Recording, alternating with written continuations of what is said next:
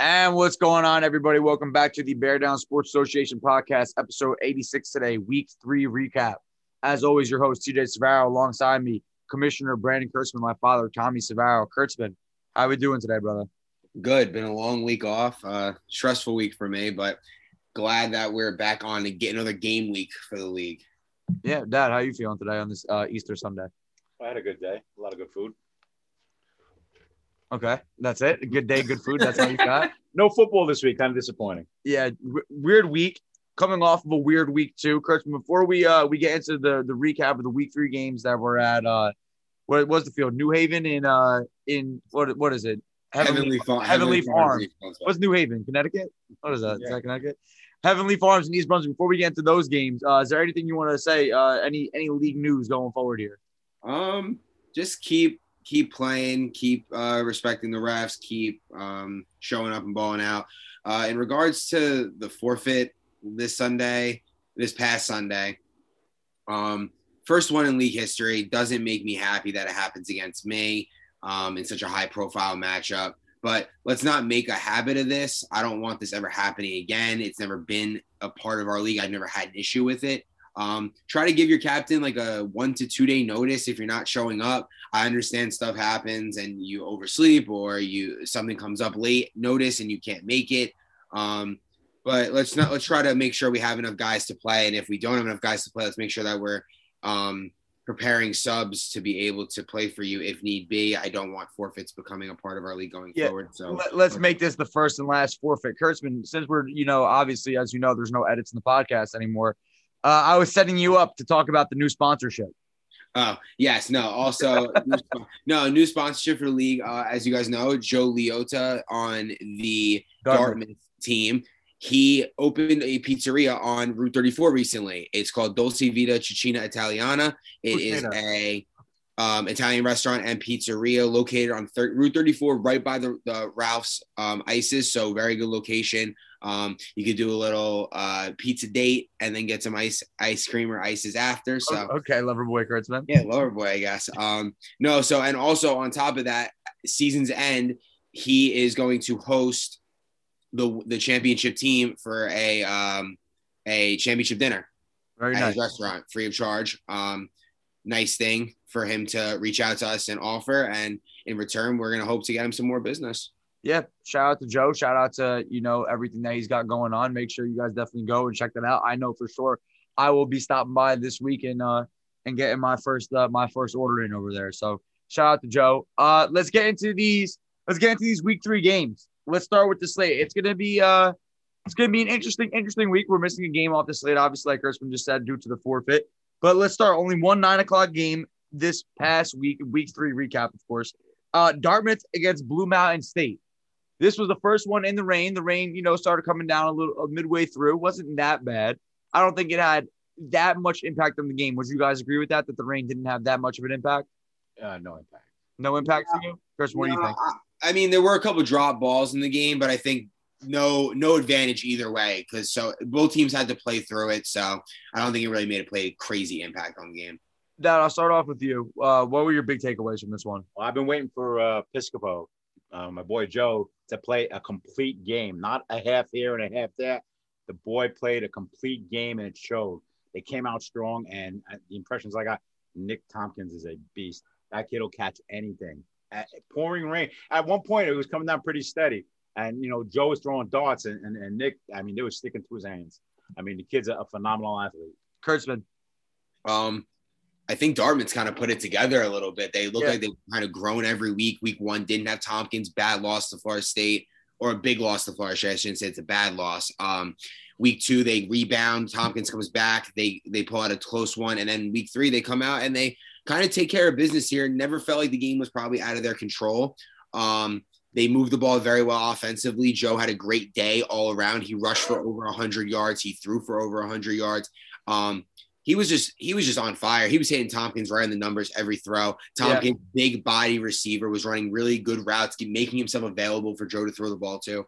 And um, one thing I always say about Joe is that um, he's just going to keep making plays. He's very good at running after, the, like running running through the whistle. So like he like he had a big touchdown run where he made like three or four people miss, but there were multiple opportunities where some guys would have just thought their flag was grabbed. And he kept And- playing. And he just kept playing and he scored. And those are the little things that help teams win. And um, Joe's a dog, man. He came out with a good game plan. Looked like they knew what they really wanted to do on both sides of the ball. Um, yeah, no, I think Dartmouth played a really good game, and Liam Knowles really didn't even get that involved on offense. So there's Yeah, still, I, I still think, yeah, I agree with you. Another like chat. There's still a whole other like part of this team's offensive game that ca- hasn't been unlocked yet. So uh, you love to see your uh, quarterback get the best player on his team, Tompkins, involved, uh, most targets on the team, most catches on the team this week. Um, but there's still a lot of weapons on this team that can make more plays, like Santuccio, Ritter, um, Liam, etc. No, I agree with you. And I think they do still have another part of their offense to unlock, like you said. My question to you guys is what's going on with Blue Mountain State and Vin Gargano? Are we nervous about like is it officially time to, to hit the panic button on Blue Mountain State? Listen, man, one in three in a nine game season, so five games left. You'd have to assume three and two at the worst. You have to do from this point out. Okay. Which listen, that's that's that's more than feasible for a Vin Gargano led team, but just a lot of drops all around, not helping him out. Um, Yeah. I know it was raining this week, so like I get like I get it. Like as a quarterback, you have to understand sometimes you guys are going to drop the ball, especially in the elements like that. But I feel like it's been a couple weeks in a row where the receivers and it really just they, they just haven't been able to um, reward Gargano for like the the time he makes in the pocket and things he's able to do back there before letting go of the ball. Um, defensively, I think they do pretty well grabbing the flag. I think um, They had a few mishaps in this game though. yeah, they missed Matt Green on the on the outside. Um, Joe, what's up? Joe for the long touchdown. Oh yeah, Joe for the long touchdown. They were missing Rob Samarco as well. So um, not your best Blue Mountain State roster out there, but more than enough athletes out there with Bryce, Mikey, Paul, Vin to make plays, Vin Arena to make plays. Um, I just think that they need to score in the red zone. They had too many time, uh, too many times late in the game, two two possessions where they got inside the ten and just didn't score. So Yeah. um, I yeah, like Bryce looked good. I thought Bryce- looked good. I thought Dylan Perone came out of the gates and looked good to start as well. I think he had like three or four flag grabs and a sack to start the game. Like defensively, I think they need to put it. A, I think they needed to put it together a little bit more defensively. They don't have to be great defensively, obviously, when you have Vin, but they got to be a little bit better than they were. Like eh, I just feel like a, a few sloppy long touchdowns. Uh, Dad, what do what do you think they they need to do better as a team? I, I liked uh, Bryce in this game. I, I like to see him go to him uh, more. I think the kid's a weapon. Uh, he's electric with the ball in his hands and open field. Uh, I think that's got to be part more part of their offense moving forward. Uh, a little disappointed. I haven't seen the, the connection between uh, uh, Vin and Paul Ferrari. Uh, I, you know, that was, I believe, his second pick. Yes, yeah. Uh, you know, as a reason why I took him second was Paul's that kind of player, and I like to see him get a little bit more involved. I don't know if you know the chemistry is, is right right now, but uh, you know, to move forward to get this team going on the right track, you got to get him involved. Yeah, it's a huge win for Dartmouth, puts them at two and one on the season. Obviously, bad loss for Blue Mountain State, putting them at one and three. Kurtzman, do you have anything else on this game? Um, no, I think that both I think both teams in the trenches did a pretty good job protecting their quarterbacks and also rushing the passer. So um I think really just for Blue Mountain State, man, they just got to kind of put it together. I know they had a practice this weekend. Um, okay, nice. yeah, I, Vin is not happy. Like I, it was funny. We were talking about um, like we were me and Mikey were talking about how like back in the day, like every, like Vin used to win because he was just the best player on the field, and now that might not necessarily be true every time we're on the field now. And he he's definitely not happy about being one and three. I'll tell you that. Hmm. So um, look for a motivated Vin Gargano this week. Up this upcoming week. I'm I don't remember who they're playing off the top of my head, but um, I, I'm excited to see what they got cooking up. Nice bit of information right there. Uh, you got stats for this one, Kurtzman? Yeah, Piscopo finished 10 of 15, 127 yards, three touchdowns. Also ran 10 times for 125 yards and a touchdown. Also had five tackles on defense. Um, all Big around game. all around great game. Uh, have a day, some might say. Um, Tompkins, six catches, 87 yards, two touchdowns. Also had a sack and a pass breakup. Uh, Rich Ritter had an interception and a pass breakup. Uh, Santuccio caught a touchdown in this one and had a pass breakup. Uh, Joe Leota had an interception and a catch for nine yards. Liam Mills, two catches, and also had a big sack uh, early in this one on a fourth down play that stopped them inside the 10. Uh, and Joe DeMeo also had pass breakup and a couple tackles for Blue Mountain State. Vin Gargano was 14 to 27, 200 yards, two touchdowns, two picks. Also ran four carries, 72 yards, and a touchdown, which was one of the craziest runs I've seen in a long time in this league. Um, Paul Farley, one catch, 15 yards. Bryce had five catches, 102 yards, and a touchdown. Mikey Gargano, six catches, 65 yards, and a touchdown. Jake Coburn, one catch, 14 yards, and a sack. Dylan Perone had a sack and three tackles. Vin Arena had a catch, and Matt Schaefer had two tackles. Very nice. Let's move on to the 10 o'clock slate. Uh, Georgia versus Wyoming obviously did not happen. Kurtzman team takes a win by default there. That is a forfeit for Georgia. Wyoming goes to 4 0 in the standings. 3 0, 3 0, 3 0, excuse me, 3 0. And Georgia goes to 3 and 1, correct? Uh, goes to 3 and 1, correct. All right, correct. Let's move on to the other 10 o'clock, uh, the other 10 o'clock game. TCU against Florida. Best this game. was this was probably the best game of the weekend. This was a really really good one. Dal, I'll start with you. Uh, what were your big takeaways? uh, s- such an exciting game, and you know, battle of the quarterbacks. Uh, both running quarterbacks, both electric in the open field. I mean, highlight uh, real material almost on every play. Uh, the things I took away from it, I think that uh, both these teams, I think they they respond and react to their leaders. I think Florida goes as um, Jurok. Jurok goes, and uh, I think TCU goes as Eric goes. Uh, they both brought out their A games. Uh, Joe Dell. Joe Dell had the best game. I, I loved watching him play. I Pick mean, six was crazy. Pick six was crazy. He had an, had an extra point, I believe, a catch an extra point that Yep. uh, he actually caught before the end zone and got in. Pray for Matt Ballo having to guard Joe Dell the entire day. You know, Wow. I, I, I, you just see the excitement and the enthusiasm. The team feeds off of that. I love seeing shit like that. Joe Dell's a, a star, star in my book. Uh, again, I want to, you know, Eric had a great game. It's what I expected to see. Uh, even though you know it's it's a rainy day and it's tough to pass. I mean, he did well with a short passing game. They worked with that. Uh, uh, they worked a lot off their runs, a lot of bubble screens. I, I noticed. I, you know, and weather like that, I don't blame him for doing that. I I, I applaud his offense. And how about Dylan getting back involved in the game, making some big plays Yeah, down the Dylan's field? one of the best receivers in the league. You got to get him involved, and you know when they team up, that team will be fine. yeah. Um, Kurtzman, what were your big takeaways from this one? Um, I'm not gonna lie, man. Like I saw a 40-35 score, and when you like look at the stats and watch the film, where were the adjustments? Both Oh. sides on defense. Oh, Like, no, I'm just like, listen, I saw I was watching the film. TCU ran the same play a couple times in a row, and it worked for multiple big games in a row. And I'm kind of like looking at it like I expect more out of both of these these teams in terms of like their IQ during the game. Um, I I was a little disappointed to see that the defenses didn't really make any adjustments, kind of just allowed the quarterbacks to have these open lanes. I kind of wish I was playing in this game. I might have had 200 rushing yards too. Um, but uh, you got to like that the teams on offense at least stuck to the hey, it's raining, the ball is slippery. Quarter, uh, there's going to be a lot of tip balls, could be uh, interceptions that way. Let's keep the ball on the ground and move it. Uh, and Eric both trusted their legs more than their arms in this one, and that's that. There's no problem with that in these conditions. Um, just eh, everyone really, they both teams spread the ball out pretty well. As I'm looking at the stats, uh, I think everyone, yeah, everyone really got involved that played in this one. Uh, I just, um, I'm interested to see what, what, what were the talks on defense. Jir- Jirok, Wow. Was absolutely feasting. Um, he was looking like Bo Jackson on Tecmo Bowl. Yeah, Jirok Uh, broke the uh, the single rushing record, 224 yards. Yeah, I, I asked him at one point. I said, "Oh, I saw him on the sidelines a lot during uh, when the team was playing defense." I asked him. I said, "You know, is it because you you're, you're tired or you need winded?" I said, "I think you need to be out there because he could have offset what what you know Eric was doing on the other side of the ball. You know, he's fast enough to play D against him, play a spy. You know, go up against him like that. Jirok was definitely He, tired. he, he was so he was he was you could tell, but he did get in late in the game uh, when he could.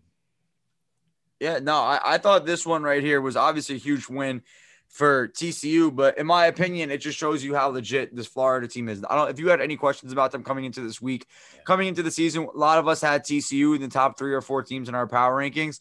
And now this is really the first week where we're gonna get to see their full squad. Obviously, it hurts that Za- that Ed Zalek got hurt. Do we have any Ed Zalek injury update, Kurtzman?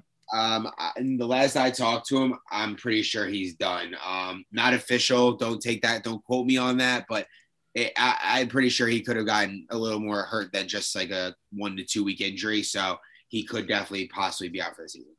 Is that do you think that's Alex done forever in, in the league the second time being injured? Yeah, second time being injured. I would hate to see him go, but I 100% understand because the game is just physical. Yeah. And he I mean, crazy play where he got injured on two, just hawked the guy down the field and made made Yeah. the diving play. it was but- probably yeah, it was probably running 25 miles an hour on the play.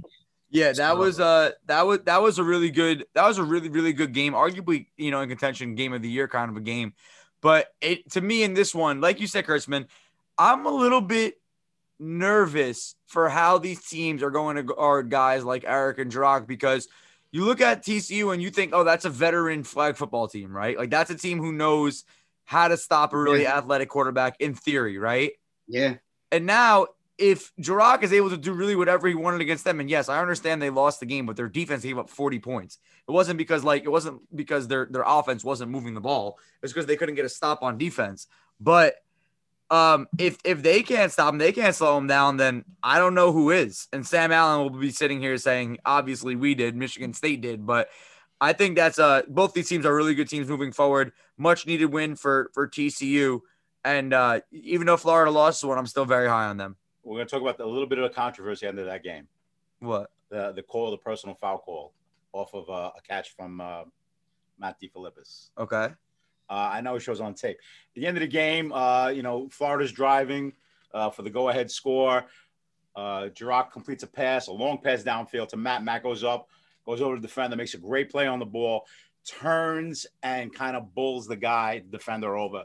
Referee throws a flag. So they were complaining that uh, he wasn't f- flag guarding, which was the call, but you know that's the only call you got to make. That It- there's no other call to make. Uh, he claims that maybe you know he's a big kid. He was turned around. He was falling down. If you look at the film, and I, I saw it firsthand, I was right there. I thought it was a good call by the ref. He turned, and he's a big kid, and he had his body moving forward, and you know, he didn't make any move to avoid, you know, uh, uh, the defender, and just kind of like ran him over, and that cost them. They moved the ball back, and and eventually it cost them the game. But I, I think I think it was a good call by the referee. Kurtzman. Yeah, no, I, I think it's a good call by the referee, and it sets like a precedent. Like we can't, you got to make some sort of effort to evade the flag grabber because we can't just have you trying to run people over. And if you don't call that flag, even in that big situation that it was, then it kind of gives bigger guys in the league a leeway to say, oh, I could just run through a guy on the goal line, or I could just kind of do this and that. So, uh, a good call by the ref. Got to protect the player. You Um, you even mentioned it the the podcast before the the game that uh, they shouldn't and no one should be doing that. No, you should not. You have yeah, you have to you have to try to make some sort of effort to move out like to evade the defender. It just it's kind of how flag football is universally played. So that's kind of just how it goes. Any other uh, takeaways or any anything you want to say on this game before we do stats? Um, it was a big win for TCU. They desperately needed it. Uh, they definitely were the hungrier dog, as I think you said, TJ, or one of you, one of you two said. Um, Hungry the, dog runs faster. Yeah, hungry dog runs a little bit faster, and I think not that Florida isn't hungry because they're. I think they're a hungry team regardless. But TCU is desperate for a win, and they finally had their full squad there with Aliva, Prem, Ed, uh, Dylan Monahan, and Eric coming back off, uh, getting getting a little his feet wet back Yeah. in the, in the league. So um, big win by them. So um, yeah, big win by them. Let's do stats. All right. Uh, for Florida, Jirok, 7 for 15, 115 yards, one touchdown, two picks, 11 rushes, 224 yards, a single game record, and three touchdowns. Also had a sack on defense. Ryan Osbar had one catch for 27 yards. Derek Reynolds had one catch for six yards and a pass breakup. Jarwar had two catches, 27 yards, and a touchdown. Also had a sack and an interception. Big day from Jarwar. Uh, Jodell, big day, two sacks, a pick six, a con- and a conversion caught. Nick Zala caught a conversion, and Matt DeFilippis had the big catch that we talked about towards the end of the game, and Mahmood with an interception. Uh, keeps making plays on defense. Go For- What's up? I said go Mahmood. Yeah, go Mahmood. Uh, for TCU, Eric was 9 of 13, 128 yards. Um, then and two touchdowns. Also rushed eight times for 131 yards and two touchdowns. Dylan had two catches and 38 yards. Also had that uh, fumble six. Looked like uh, I saw Augie wrote in the stats Chase Young esque. um, also had four tackles on the day. Monahan, one catch for 32 yards. Oliva had two catches, 15 yards, and an interception. Ed Zalek had two catches, 36 yards, and a touchdown. Also had a pass breakup and three tackles. Matt Ballo caught a 25 yard touchdown. Uh, Matt Hughes sub has sack and interception, so big day for Matt Hughes. Uh, go Wyoming, and Prem one catch, 17 yards. All right. Excuse me.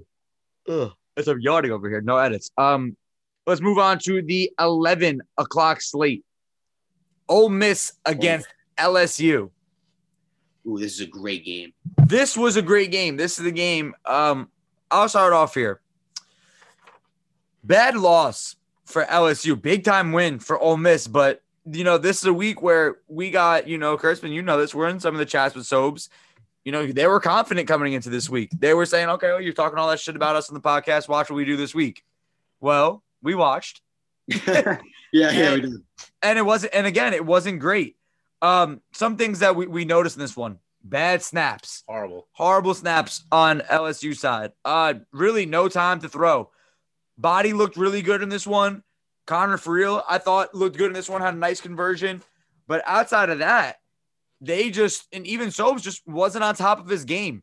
Like I know, um, you know, they, I'm not going to say it on the podcast. I guess we'll talk about more of it on on the preview about you know some of the changes that they're going to make to their personnel and how they're going to you know go about things the rest of the season here. But whatever they were doing was just not working at all.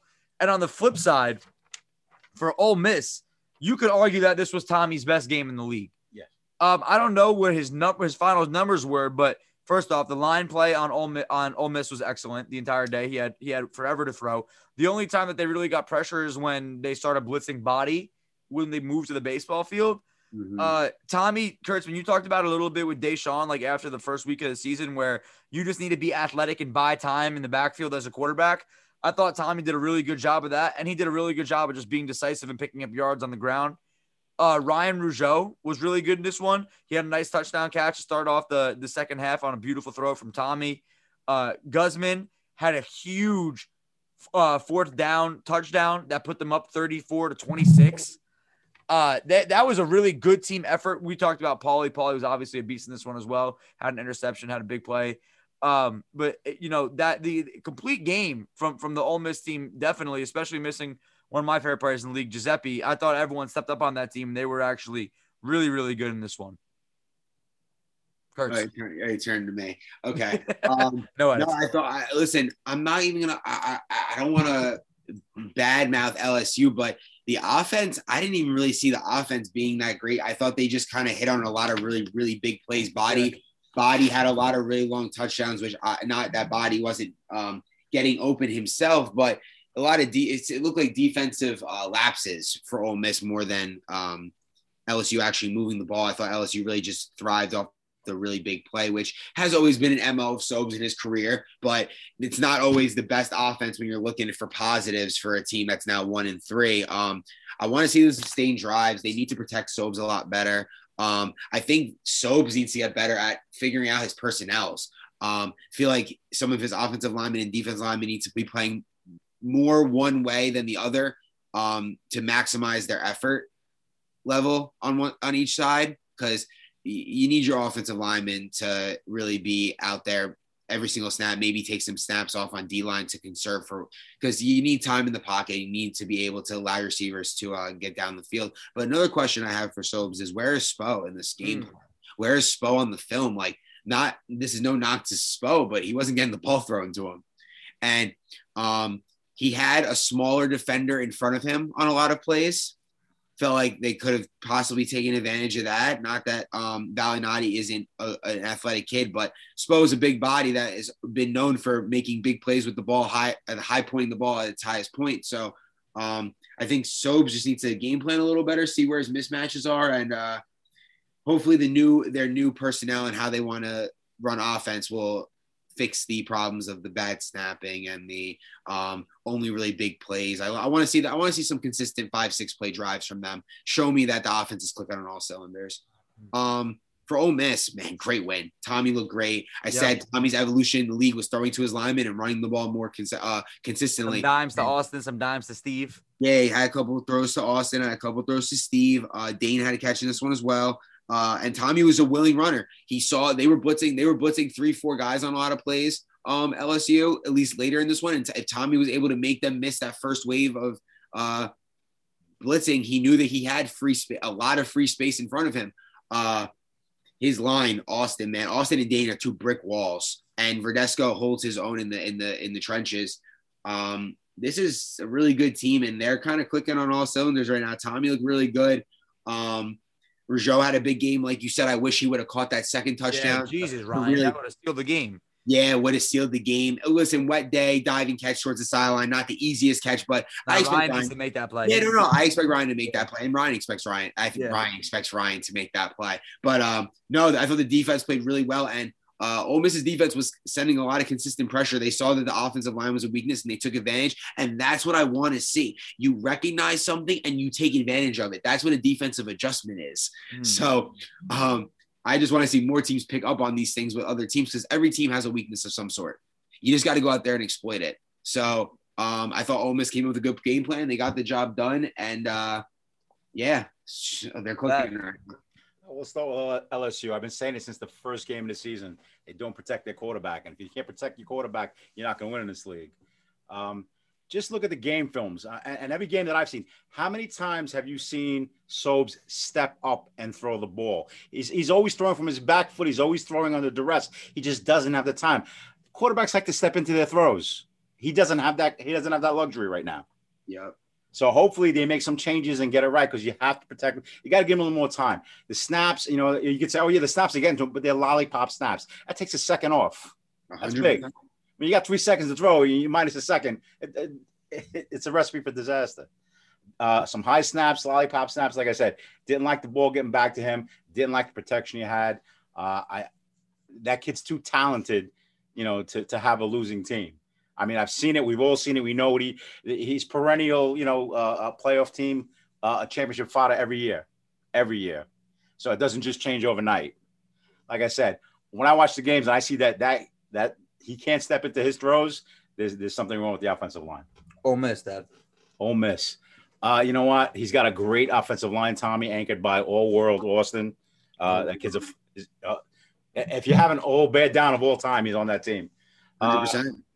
Uh, and Tommy, Tommy uses protection well, slides well, moves in the pocket well, knows when to run, and he threw some really, really pretty passes.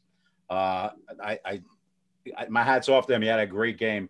Uh, if he plays like that moving forward, they're gonna be a tough team to beat. Anything else on this one? Um, I think Tommy's answering the questions from draft day. Why draft the same team as last year minus your first round pick from last year? Mm. Well, three weeks in, two and one, could could easily be three and zero oh if not for the late game collapse against Florida. Um, yeah.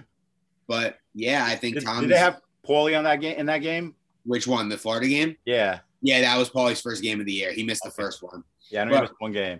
Yeah, he's a beast ball. I, did he get bigger? Yeah. In the off season? Yeah, I don't know. It seems yeah. like right? Yeah. Um, Kurtzman, give me stats on this one. All right, give me one second because Ryan Moore texted them to me. Mm, interesting. All right. Tommy Galante, 7 of 14, 93 yards, two touchdowns, and a conversion. Rushed for 148 yards on nine carries. That has to be his career high. Uh, two touchdowns. Also had a pass breakup and three tackles on defense.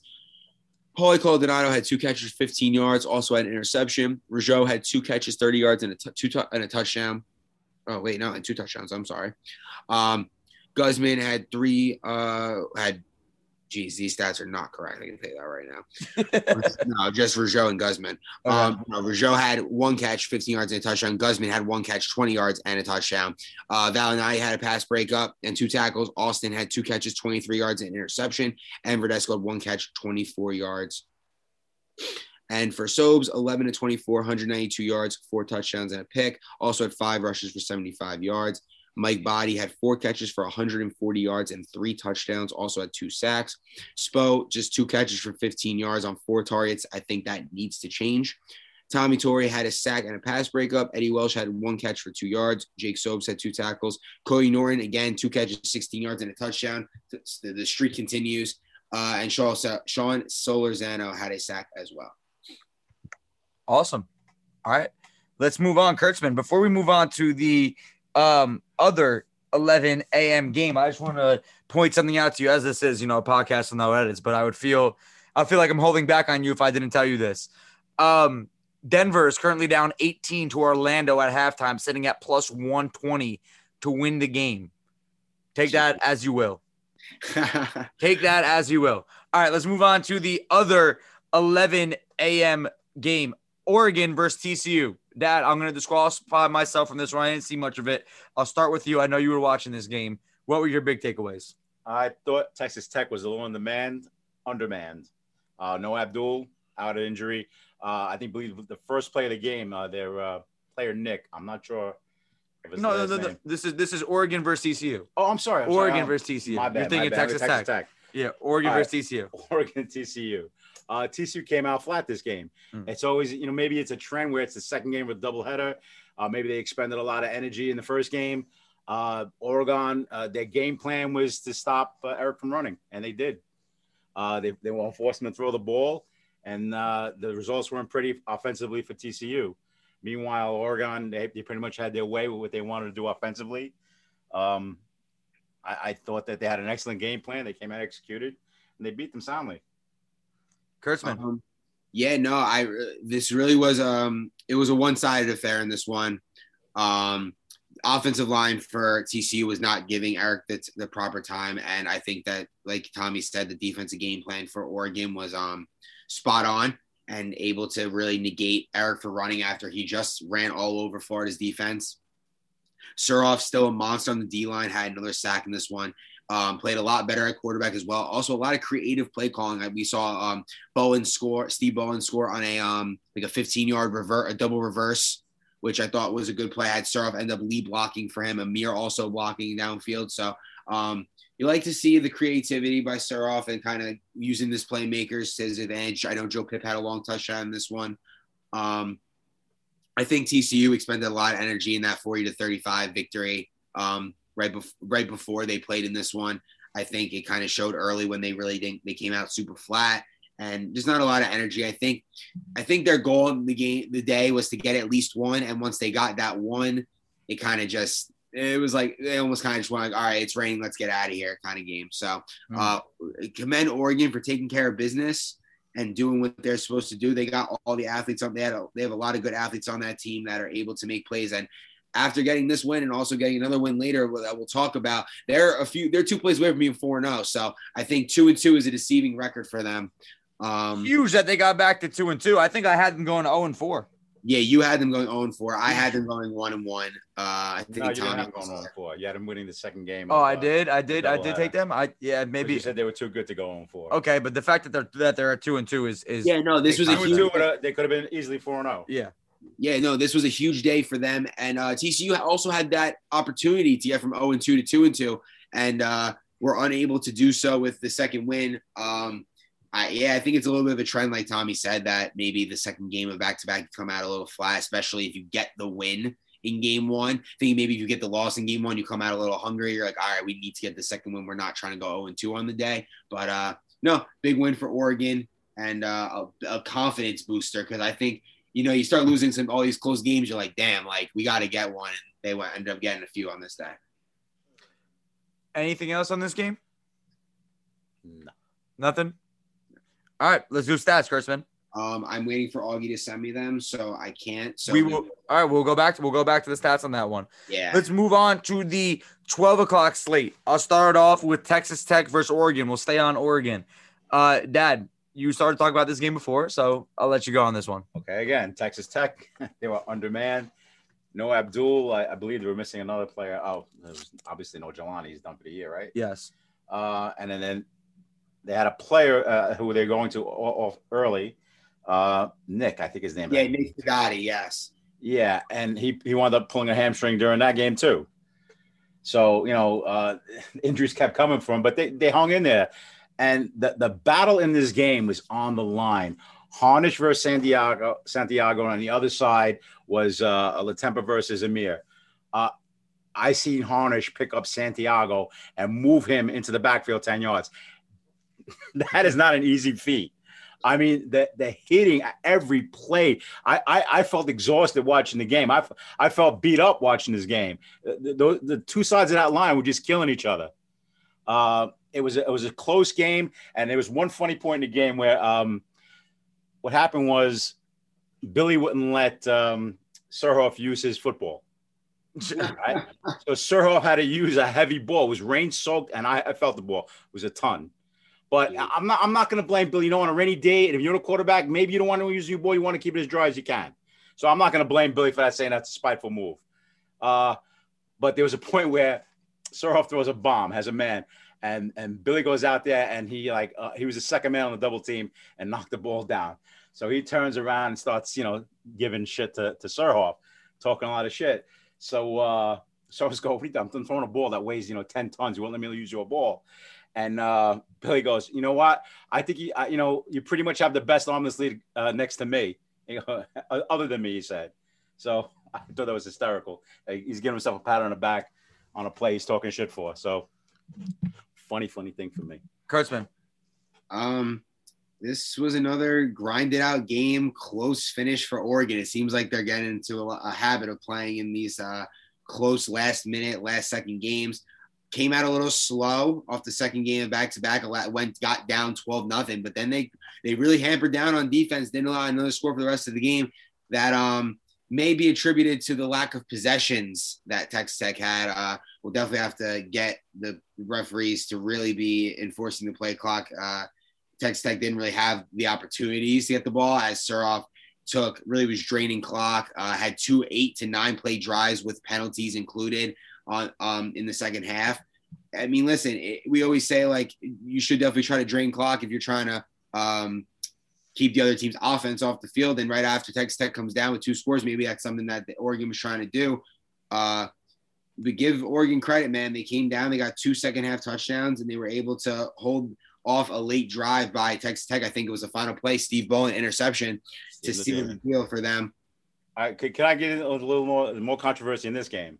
Oh yeah, it was the offside. Yeah, the offsides that turned The, into a mistake. the final in this game was 14-12, am I right? Yes, you are. Okay, it was decided by a safety. Uh, there was a play. It was deep in uh, Texas Tech end. They had the ball, and I know I don't like pointing out, you know, uh, what referees did. I think that maybe this one was missed. It was a clear offside, clear, uh, and and Billy just ran. He thought he had a free play, so he was in the end zone and he was about to throw the ball, and he gets sacked for the safety. Yeah. No whistle. You know, Billy freaks out a little bit. Uh, he has a right to be because, you know, everyone, even the team that was watching on the sideline for the next game, Michigan State, they're all saying the kid was in the backfield before the snap of the ball.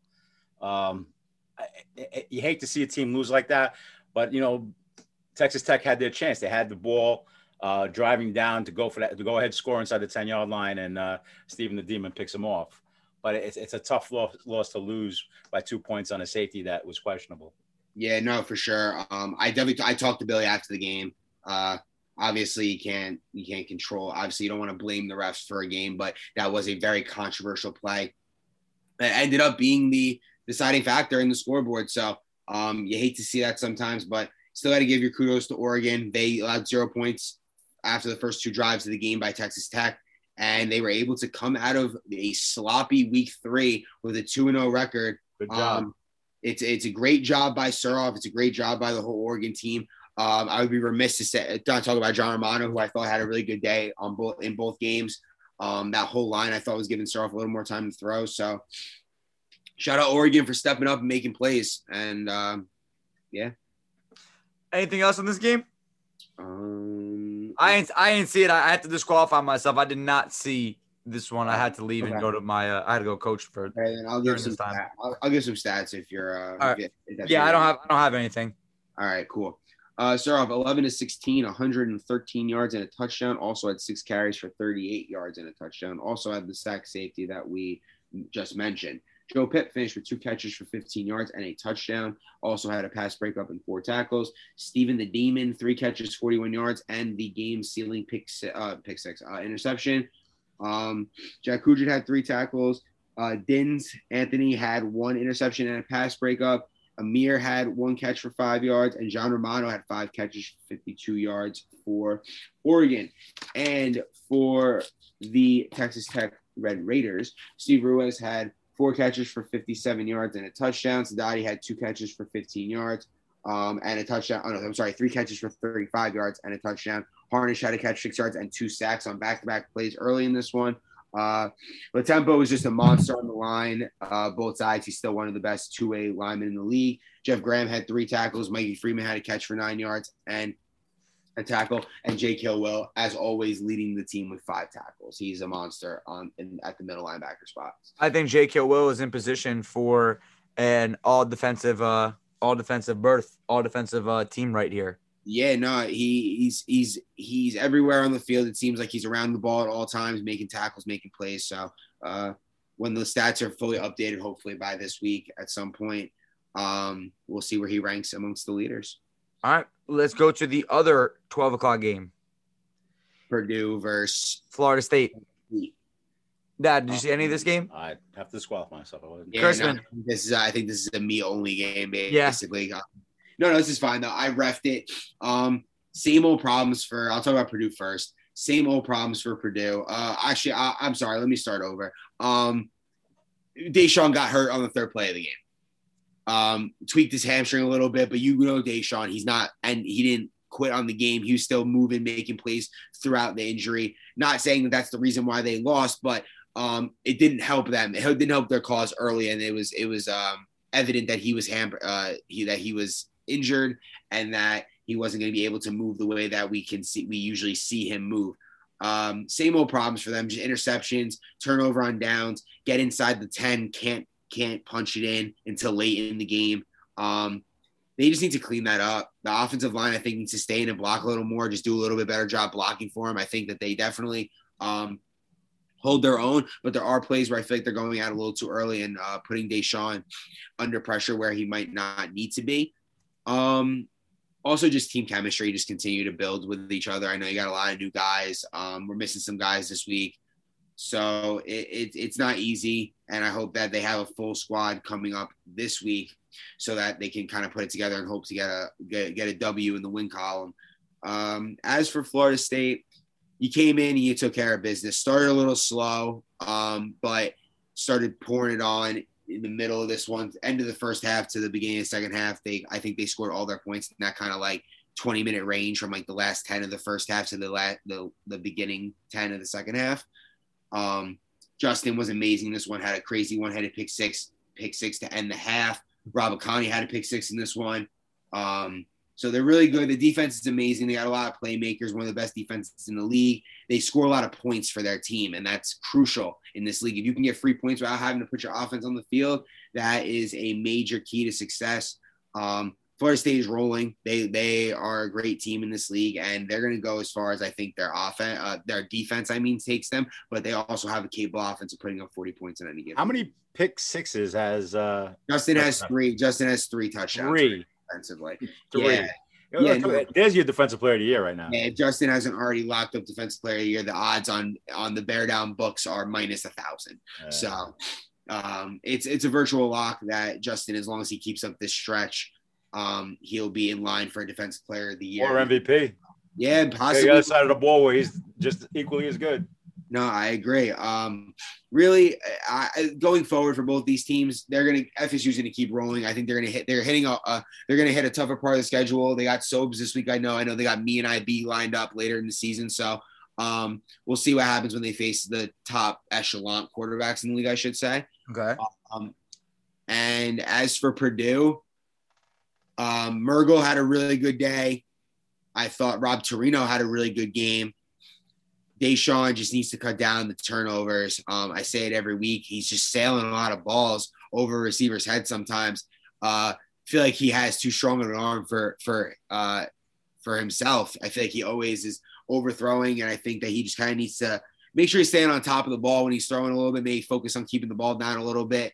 Um, I think that'll help them out. Giants and Marco had a really good game in this one, always making plays off the um, receiving off the line, and um, yeah, no, I, I, just think they need to just continue to improve. We we need the the late season surge needs to begin soon.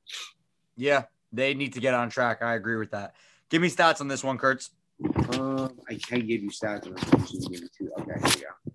Augie was nine of 19, 135 yards, three touchdowns, and two picks. Also had four carries for 21 yards. Justin Ferrara had five catches for 77 yards and a touchdown. Also had a pick six, and um, he intercepted a conversion and took it to the house. Um, also had a pass breakup and four tackles. Matt Iavino had his breakout game. He caught two touchdowns, had 40 yards receiving this one, also had two tackles. Lebo had a catch for six yards. Matt Barola had another two sacks in this game.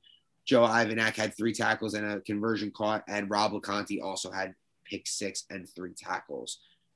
As for Purdue, Deshaun was 18 to 29, 181 yards and a touchdown, but threw three interceptions. Also had four carries, 24 yards and a touchdown. Johnny Samarco finished seven catches, 73 yards and a touchdown. Also had a sack. Uh, Nick Mergel, seven catches, 72 yards and two pass breakups. He was standing out um, when cutting the film and uh, honestly while watching the game.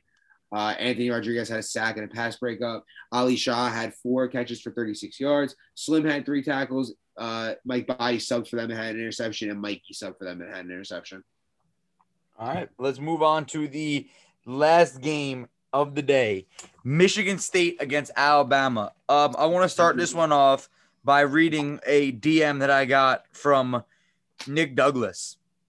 Okay. Um, he said, uh, he said to me, I told you that we would get a shutout versus Bama if Abby was the QB, even though it was dead for the most of the game, and we still did. Stop sleeping on Sammy Darts.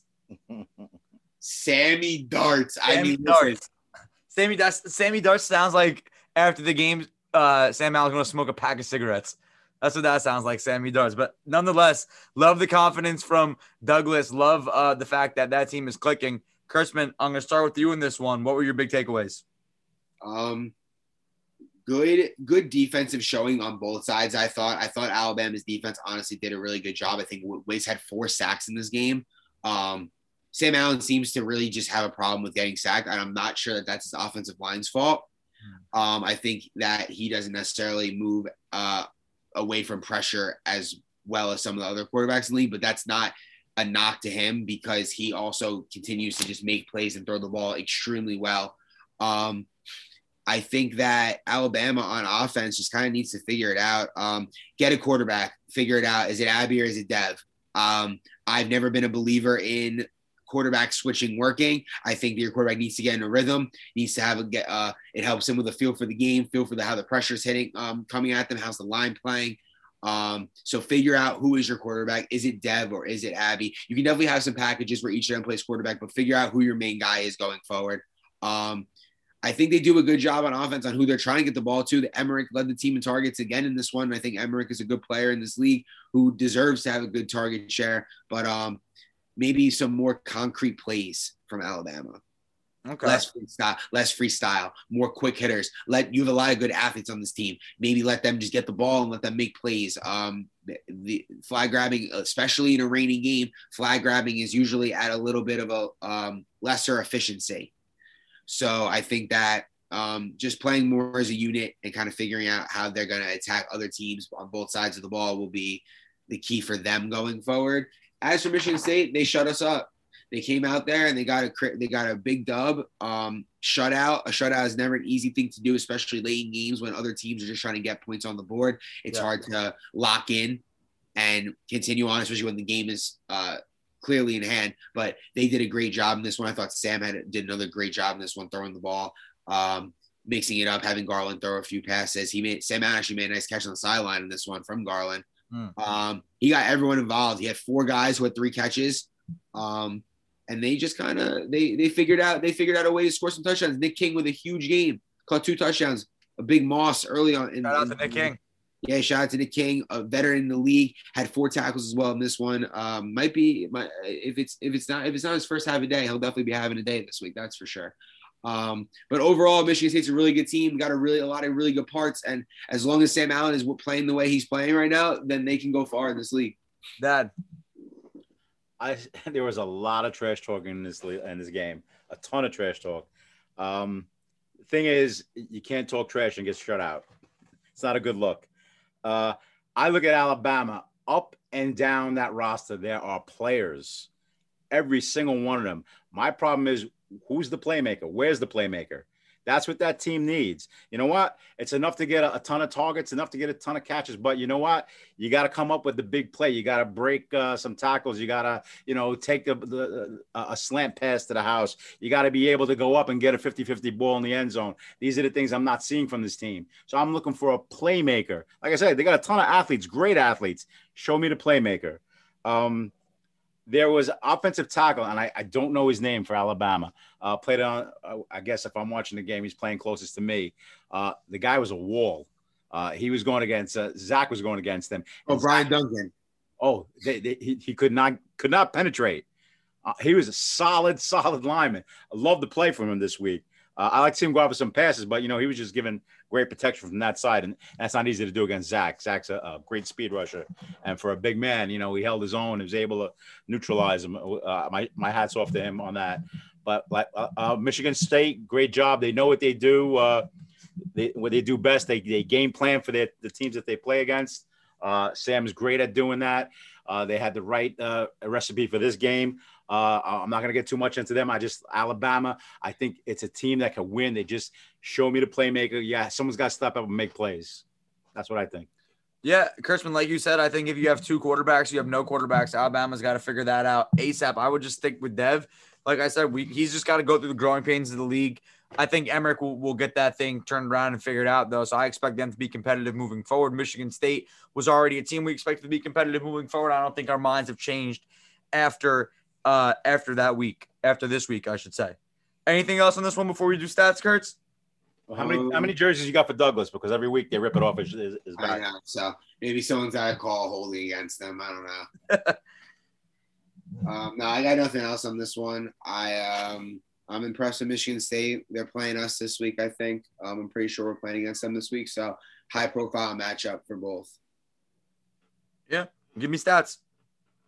Sam Allen, 14 of 21, 132 yards and three touchdowns. Also had a catch for 16 yards and a rush for five yards. Douglas had three catches, 42 yards, and a pass breakup. Hassard had three catches 15 yards, interception, and a conversion.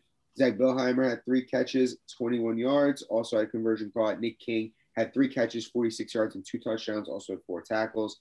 Uh, Alex Kaka caught a five yard touchdown, also had a safety, uh, sack safety. Um, Trevor Garland had one catch, uh, not one catch, had one completion for 16 yards, also had a pass breakup, and Steve Schaefer had one catch for three yards. And for Alabama, uh, Abby was 4 of 11, 65 yards, two rushes for 21 yards, also threw an interception, also had one catch for 10 yards. Dev was one for six for 10 yards, also had a rush for four yards, and caught one pass for 15 yards. Wiz had four sacks and two tackles. Emmerich had one catch for 35 yards. Denoya had two catches for 15 yards, four tackles, and a pass breakup. And Angelo Pizzuto had two tackles. All right. Um, let's do dogs of the week. Let's go back. Let's go back. Let's start with the the first. Let's start with the. We'll, we'll go back to the first game of the week. Dartmouth against Blue Mountain State. Anyone off the top of your head uh, stick out, stand out? Um, I I, I don't want to say Tompkins because he's just he's the star he's the star of the team. Yeah, I don't want to say Tompkins either. No, honestly, I think Joey. I think the offensive line for uh, Dartmouth, uh, Leota, DeMeo, and um, Nick Wyman, thought they did a good job uh, Okay. protecting Joe, giving him time to throw the ball and get it out to Tompkins. So I'm gonna go with the, the unit. I'm going with the unit there. Not gonna take. Not gonna take that away. Um, TCU against Florida. My bid would be for Ed Zalek for making that play and, and shattering his uh, shattering his um collarbone. Collarbone. I don't know what it was. Dad, you're shaking your head. No, who'd you go with there? Joe Dell. Yeah, we said Joe Dell like five times already this season. Oh, you want to talk about a dog? That there's there's a guy in the trenches. Kurtzman, who do you like in that one? No, I like Ed. If, if it's his last time playing, then he deserves dog of the week for making a. He made he was making a true competitor's play, hawking down someone, knowing his speed, knowing he could get there, and made a made a nice play. But wish wish uh, almost wish he hadn't tried. Ole Miss against LSU. Ole Miss against Tommy Guns, Tommy Gun- Tommy Guns, Tommy Galante. Tommy Galante, dude, that kid was a dog. He went out there and got that win. Uh, willed that team. I thought on both sides of the ball. Um, but if it's not Tommy, then honestly, it's Austin. Yeah. I would say I was gonna say Austin or Steve, and I think you could give him with that that the line go and the Ed line, and yeah. Ed Danon as well. Yeah. And uh, they, yeah, those are brick. Those are brick walls on both sides, and and Steve is no slouch back in the at center. And honestly, man, his snaps are very good. He gets the ball right to Tommy. Tommy can go through his normal uh, drop back as he's been doing his entire life. So um, shout out to that unit. They they fight in there. They fight in there. So I'm giving it to that unit: Austin, Dane, and Dave. Uh, Oregon against TCU. I think I'm gonna go with Zach Sherray. only because he clamped Dylan and then had a pick six. Yes, yes. Uh, That's dog of the weekish. Yeah, pick six was wild. Um, it's actually that that is one of the plays that's on film for that game. Um, he goes and hands the ball to Eric. I think that's Zach Stray's specialty. That is. Off, a, off a, uh, a big play on somebody that he wants to taunt in some way. Uh, yeah, Zach's a dog man. T- always takes the challenge of guarding his brother, and uh, I think he won this one. Yeah. All right. Uh, Florida State against Purdue. Oh, I have to give a dog of the week, honestly, in this one. Um, I'm gonna go Rob Torino. Hmm. Okay. He's been a very steady flag grabber. He got Augie a few times on back-to-back plays. I'm pretty sure early in the one, and he was a steady flag grabber for on defense for Purdue, and he's just been steady on both on offensive line for them. Feel like uh, Deshaun has used that to his advantage. Rob very good at kind of pushing the guy outside, giving the quarterback the ability to step up and kind of maneuver that way. So um, thought Rob played a great game in this one, but if I had to go with someone from the winning team, I'd say Matt Iavino kind of had got his breakout game in the season. So uh, big dog of the week for him. Also had a sack in this one. All right, Texas Tech versus Oregon. Dad, how you feeling? The, uh, the dogs of the week go to the lines, both sides, offensive defense for both teams. I'd say it was a war, it was a battle, and you had to hear the hitting. I mean, body against body, unbelievable what I saw with that game. I'm going both lines. Okay.